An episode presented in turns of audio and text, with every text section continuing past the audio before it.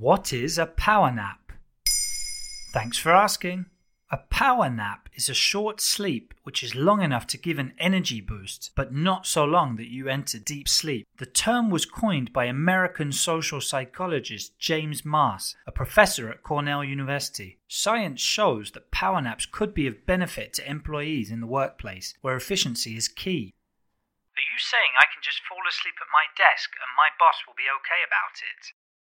Sometimes a power nap lasts just a few seconds, in which case it's referred to as a microsleep.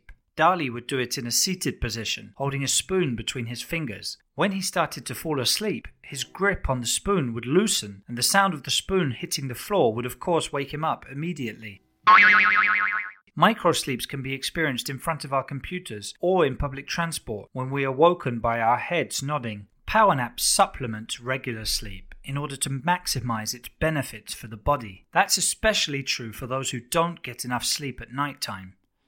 So, really, you just barely close your eyes when you're having a power nap? The ideal length of a power nap is 15 to 20 minutes. This allows the body enough time to enter a light sleep stage and remain there for at least two minutes. It also helps us to feel in good shape for a whole afternoon. Nevertheless, be careful to not go over 30 minutes when napping. Otherwise, you may enter a deep sleep phase. That can result in feeling groggy and disoriented when waking up, basically more tired than before starting the nap and wiping out its benefits. So, will I become smarter if I have a power nap every day after my lunch break? For many years, scientists have been studying the benefits of sleep in the form of both naps and longer length. Tests have been run on a wide range of cognitive processes, generally showing naps to be as beneficial as a full night's sleep for some memory related tasks. Other studies have shown the possible impact of napping on our health, in particular, reducing the risk of heart attacks and strokes. Go to sleep, go to sleep. Close your big bloodshot eyes. You're a dope and you're alive. And I hope you don't wake up.